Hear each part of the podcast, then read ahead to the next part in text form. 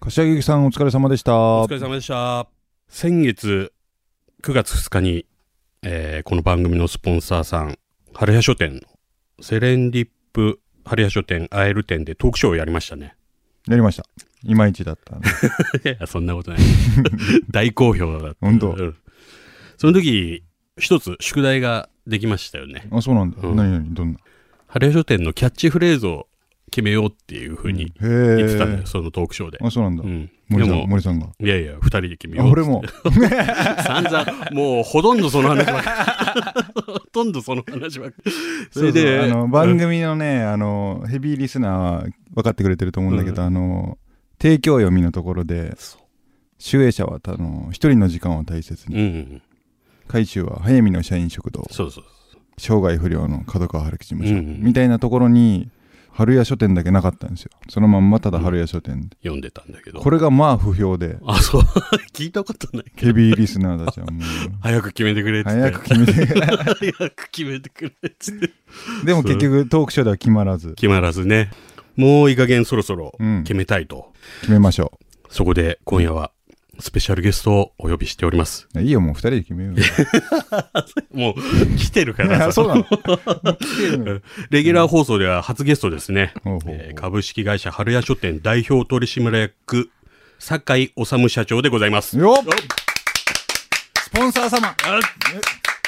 月すごいな、120ぐらい回ってんだ、これ。こんばんは、春屋書店の酒井です。トントン。トントン。ツイッターではトントンでやってますトね。ントンでやってえる。ツイッターの話しよう、でも。ー。 キャッチだって言ってんだうんじゃあ今夜はね、こう、キャッチフレーズを決めつつ、 はい。社長の好きな本や音楽の話なんかも。おお。なもう今日はもう当たり前だけど、春屋の社員全員聞いてるから。 そうだよな。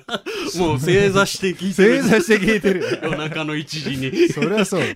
わら人形打ちなが ら。早見和正の「リトル東京はいらない」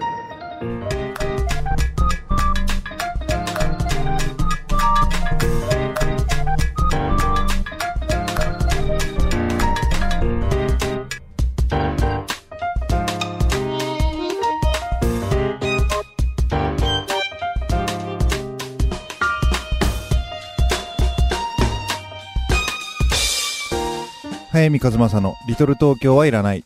この番組は春屋書店生涯不良の角川春樹事務所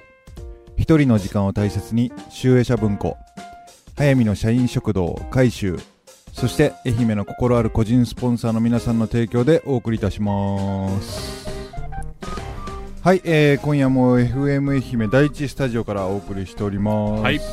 いつもの第一位です非。常にトークショーの感想を聞こうよああ、そうだね。うん。まあ、あの、あれですよ。あの、単純にリスナーとして面白かったですよね。リスナーとしてリスナーとして。じゃあスポンサーのあの金払ってる側と していやいやいや、まあ、その前にまずリスもうナーがあって。金を出さねえ。なことでバイプッシュバイプッシ ュなんか、こう、番組の雰囲気がそのまま出てて、あの、途中で、あの、あんまり受けなくて、森さんが焦ったりとか、そうなんですそういう風景が非常に、ね思った以上に会場が冷え切ってて本当だよ なあの何前座の必要性を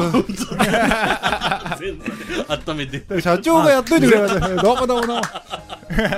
確かにあれ前座までは良かったですいやね。いやいや、うんでちょっでと、もはい、それはえ、えそうでしたね。びっくりしましたよね、はいでいやいもえいやでもまあね素人だからえそうだよね、うんいっぱいでも集まってくれたからよかったですよねそうですねええもう席埋まって立ち見もできて、そうだねあの思ったのはあのラジオってこうパーソナルなものっていう感じがするんですよ。はいはいあの結局一人で聞いてるとこうラジオを通してこうパーソナリティの方がうん自分に直接話してくれるようなうん感じがあっそてう、ですねでこうすごい距離が近い感じがするじゃないですか、でそういう感じがすごいトークショーの中で感じられたんですよね。だかあそうでらすそかれがまず一つすごく良かったなって思ったのうと、それからその面白かったとかっていうのをこう一緒に聞いてる人たちと共有できるじゃないですか、はいはい会場の中で。キッズたちがねキッズたちがね。そうそう、キッズたちほ が。らキッズが思い出しなんで社長から出てこねえから そうたそそううそいううキッズから、そうだからそれが、その、なんていうの、知らない同士でも、そのキッズ同士が知らない同士でも、はいはい面白かったねってこう笑い合える。そうなんですよねうん、それがすごく良かったんですよ。そう2番目として。うんありまでしたね、あの、こう、早見さんとか森さんと自分たちの一本のラインじゃなくて、うんこう横にいろんな人たちとつながったあの瞬間つながったなっていう感じがして、今んとこ一番社長が話うめえな。どうなってんだ、これ。ち。乗っ取られるぞ、早め が。ちょっとあの、来週から森と酒井を、チェンジ。森さんたまにゲストで敏。腕で。敏腕の放送作家が現れた。何を言っていやいやだからあの終わってから女子大生のあ来た来たの子がいたじゃないですか、ええええあの森さんがすごい嬉しそうにお話しされそてうたあの、原付きのミニュューウスのが。ね彼女とか、まあ、私もそうですけどうちのスタッフと LINE でつながったりとかそうですねツイッターでつながったりとやっかて、ましたね。そういう人と人をつなぐっていうイベントができたのはすごく嬉しかったんですね、うんでちょっとこれ僕の意見なんですけど本屋も似てて、うん本屋っていうのも割と一人の読者にとってみればパーソナルなものだと思うんですね、うん自分の好きな本とかうん気に入った本があるかどうかだけどそれだけじゃなくてやっぱり来ていただいてる読者の方が、うんこう横につながれるような、うんそういうコミュニティの場に本屋がなればいいなと私は思ってるので、そうですねそれがまさにそのアイルでできたので、ええそういう意味ですごくありがたいトークショーだったなっていうのが、それが私の感想なるほど。ああーりがとうございまあす。りがとうございます。はじゃあ、そろそろ、えーキャッチフレーズの候補、行ってみましょうか。行ってみましょえーっとね、ゼロからは決めるとなるとちょっと時間かかっちゃうんで、う。うんうん事前にね、はいはい8点ほど候補をうん上げさせて、早見が5個作って、森が3個作って。そうねあーうんちなみに俺超自信作だな。こ俺もれ採用しないならもう、なんかもう春やとのやっぱなん ですよやば いやばいはい、行っちゃってください。はい。まず、丸1、えー街に本屋を取り戻せ、春屋書店。いいじゃ2、戦う本屋、春屋書ん。店。おいいね。 3、本屋のない街に未来はない、春屋書店。うんうんうん丸4、いつか早見が恩返し、春屋書店。 丸5、うん。はいはい。いつか早見と大儲け、春屋商店。 いいじゃんな。 2個続きましたね。大これ儲けいいですねねこれいい大儲ねけ。えー丸6、松山で生まれて創業79年、春屋書店。えー丸7、店内明るく、社員は明朗、春屋書店。これ本当っぽいじゃねえかよ。 つまんねえ。なんで俺昭和のキャッチコピ丸 ー。これ意外と早見が作って る。かもしれないな。じゃあ最後ですね、えーあなたの憩いの場所、春屋書店。えー以上8点を挙げさせていただきました。後半3つなんかすげえ忖度を感じるんだ な当たり障りなく。これを叩いごこれま、を。ごまを こう。いや社いや長、これを叩いてください。それ こっちでなんとかガス抜きできません か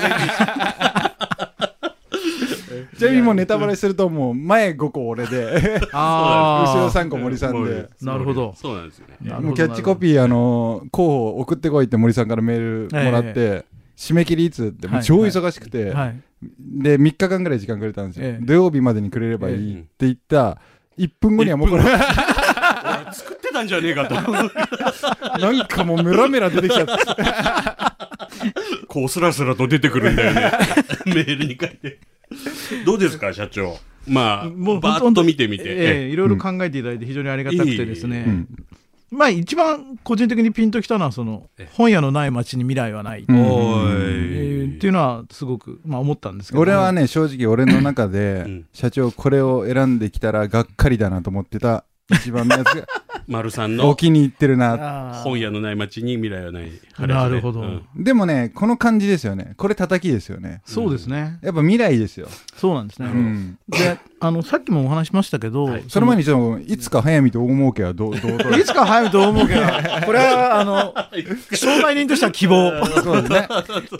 もう商売人としてはもう、いつか、タッグ組んで、えーいつかもう早見先生が。ちなみにこれ、れあれですよ。ラジオ用じゃないですからね。全店舗に貼ってもらえますか中野ブロードウェ中イ野のブロードウェイで。いつか早見と大儲け。 誰やねん、早見。でも、あの、街は街欲しいねっていうのと、うだんうんからさっきのあの、お話しましたけど、つながるということですよね。はいははいはいこう横につながっていく。それがあの、言葉そのままでなくていいと思うんですけどい。う、んなんかの形でそのイメージが入っていただけるといいなっていうふうには希望してますね。なるほど。そうかじゃあ社長のさうんリクエストもこう、組んで、すいませんねなんかえいえや切り切り張りしても全然構わない。未来につながれ未来につながれ、春屋書店、春や書店。これはほらあのトークショーで出てきた赤字っていうキーワードとも さこううまくちょっと行間に隠せてると思うんで生き延びろってことだからさ物語も本屋もああそうですね、んうんうん社長なんかこれ入れたいとかってありますかあえて言えば街ですかね街はあえて言えばね、うん街ですね。本屋はそういうふうになっていかないと、んもう街の中にもう置いていただけないんじゃないかとそう思うんですよねねうん、でもこれさ本当にやっぱ俺が考えなきゃいけないよねまあな、で俺が将来もし売れたらさ、うんでかい顔できるよね春屋書店はうん、売れる前の早見がつ けたいいやそうそう今だって十分あのやいやもうひどいもんですよもう街でしょう。うんこの1から8だったら、まあ、一番いいのが、まあ、3かなっていう感じですかね。三かうん。だ街も未来も入ってるもんね、うん。社長これ俺の持論でもあるんですけど、ええ物語のある町へはあ物語のある町へ春屋書店物語っていうのは、いやもう物語ですよ小ス説トーリーがある街。物語のある町へ春屋書店うんあいいんじゃないですか俺もすげえこれいいと思うんだけどああ、じゃあ、かっこいいよね物語のある町、でこれ結構俺デブ猫ちゃんの裏テーマでもあって、うん愛媛県人が共有できる物語を作りたいああ、言ってたよあな。ーそうそうそうそうトークショーで。うん。それにも通ずるしそうですねはいはい春屋書店頑張って物語をこの愛媛の人たちにうん日本の人たちに広げるんだ届けるんだそういう街にしていくんだそう街とやっぱり生きていかないといけないので、そうだね我々はそうだそうねですね。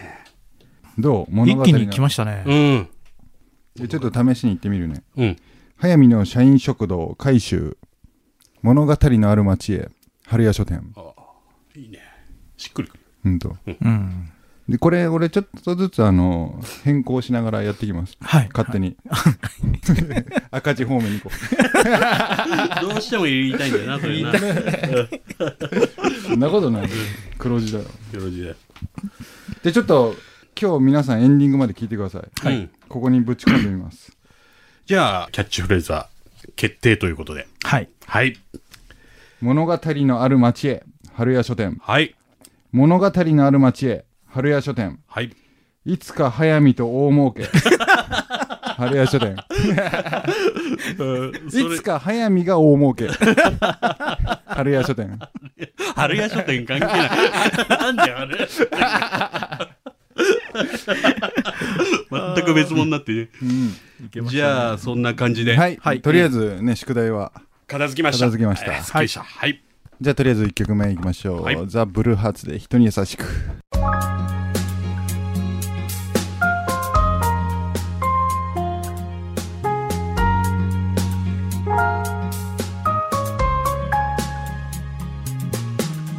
僕本当に愛媛って文学の街を標榜してる以上マジで物語のある街にしていかなきゃいけないと思ってるんですよねで例えば読書率が小学生高いとするじゃないですか、あはいはい仮にね、うんみんな小学生愛媛の小学生本読むっていうのがデータでちゃんと出せるのならば、移住者増えますようんそしたらもう嫌でも出し抜けるしで本読むことのやっぱもう一番の意味は僕個人的に思う意味はやっぱ他人のことを想像できることだと思うんですようん、そうですね他者を想像できることそうですそうですそうです、その他者を想像できる人間がこの街に溢れてたらう、ん、 2020年後ねオリンピック後の日本でちょっと勝ち抜けちゃうんじゃないかなと思うんで、う春ん春吉書店頑張ってください頑張って、はいね。さっき、いい話っていうのは、調子いいっていう、ここ2ヶ月くらい。やっぱり本屋って大事なのっていくつかあると思うんですけど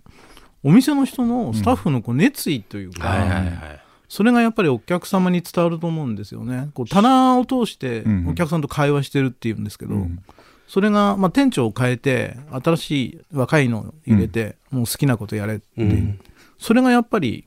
回転がやっぱり変わってきたんだと思うんですよ、うんだからやっぱり新入社員とかもそうですけどやっぱ自分の棚を自分たちで作って、うんでお客様の反応を見て、うん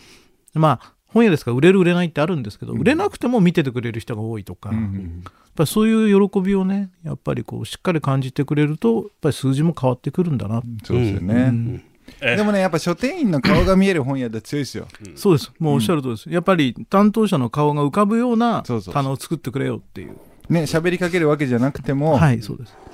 ね会えるなんとかしましょうねみんなでうん。まずは旗艦店としての会える、はいそれがちゃんと他の店舗に広がっていくように、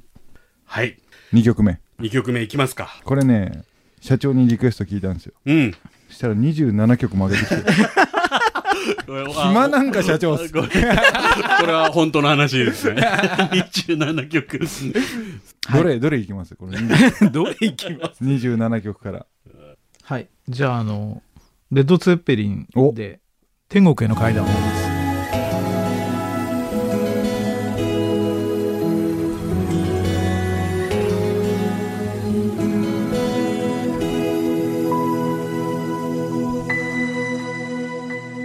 小説家早見和正がおすすめの一冊を紹介する今週の一冊のコーナーなのですが、うんスペシャル版うんおおす社長に一冊選んでいただきましたげえなもうめちゃめちゃ社長スペシャ ルよいしょが社長よいしょリスナーの皆さん知らなかったですよ 今日付き合わされてるのに でもねこれみんなが次進める社長の本を春屋で買ってくれたら俺らマジでスポンサーフィーが上がる可能性あるから 嘘でもいいからちょっと次の本買ってください3冊ぐらい買ってくれちなみにねおすすめの1冊あげてくれてたこっちもね、うんまた16冊上がってきたそうだもう暇なんだこれ春 屋すごいうんじゃあえー酒井社長えー一冊お願いしますえー、とマイ・シューバルという人とペール・バールーさんというんうご夫婦が合作で書かれた「うんえー笑う警官」という作品をご紹介したいと思いますいすすごいハードボイルドの傑作ですよね、スウェーデンのストックホルムを舞台にした警察小説なんですけどはいご夫婦が分担して旦那さんが例えば13357だったら奥さんが246っていうのを並行して同時に書いてたんです、うん旗織りみたいそうすごいなっていうすごいっすねすごいなと思うんですけど、まあ、それが言いたいわけじゃないんですけどねあの、なはい内容が内容が。で、主人公の警官が、まあ、マルティン・ベックっていう名前なんですけど、えーそのマルティン・ベックっていうシリーズがあ10作品あって、その中の4巻目に当たります。この10作品っていうのが、1964年から74年までの、まあ、スウェーデンの10年史っていうことになっていて、うんで、まあ、その間にこうスウェーデンがこう変化していく。そうでしたねそれから所属する警察組織が変化していくっていうことがまあ背景になってるうんんですね。で、まあ、その間にこのベックって人は42歳から52歳まで、まあ、10年間年取るわけですけど、うん最初はあの殺人家っていうところの主任管理職じゃなかったんですけど、うんまあ、最後ではもう主任警視っていうのになっていて、うんえーっと一応叩き上げの刑事ではトップうんのポジションまで昇進してるんですけど、ええ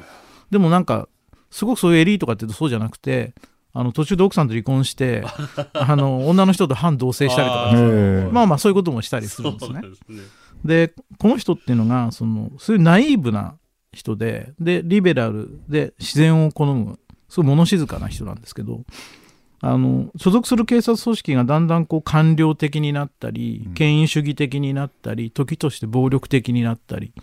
していく中で自分その人自身はこう一つ一つ淡々とこう事件を解決しながら組織と折り合いをつけていくでその中で自分を決して曲げないうんっていう話なんですね、まあ、全体としてなんですけど。はいでやっぱ私の読みどころとしてはやっぱりこう個人と組織の関わり方っはいていうところが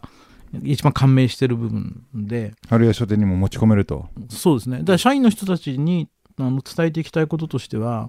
組織の中にいても自分は自分だうんその人はその人だはいうんで個々の考えとか思いっていうのはやっぱ違うわけですけれども、もうその違いを大事にしてお互いに尊重しながらうんそれを違いを尊重しながらでも力を合わせてやっていこうねっていう、うんそういうことを感じてくれればいいなと思ってなるほどこれを選びましたはい笑う警官多分ねすごいたくさんの小説家の人が影響を受けてると思うんだよねはい佐々木嬢さんもそのままのタイトルで書いてますしそうですね、うん横山秀夫さんだってやっ ぱまさに組織の中の個人っていうテーマはここから来てるような気がするんですよね、うんやっぱスウェーデンでも昔からミステリーがなんかすごいいいの出てきますよね出てきますようねあの最近だとミレニアムがすごいですよねそうそうそう「ドラゴンタトゥーの女が」あスティーグ・ラーソンそうですヘニング・マンケルとかも多分そうですそうですよねスウェーデンですよね、社長の方がうまいわ俺より本の紹い介やいや、なんか今日はすっごいいい感じに、まあ、もう ね拡張高き本当やね番組になってねう、ん社長番組持つなこれ違うそろそろもう他に間が知らねえって言って、自分で喋り出すかもしれない。やそんなことないあともう一冊ね、春屋の社員のみんなに読んでもらいたいっていうことでね、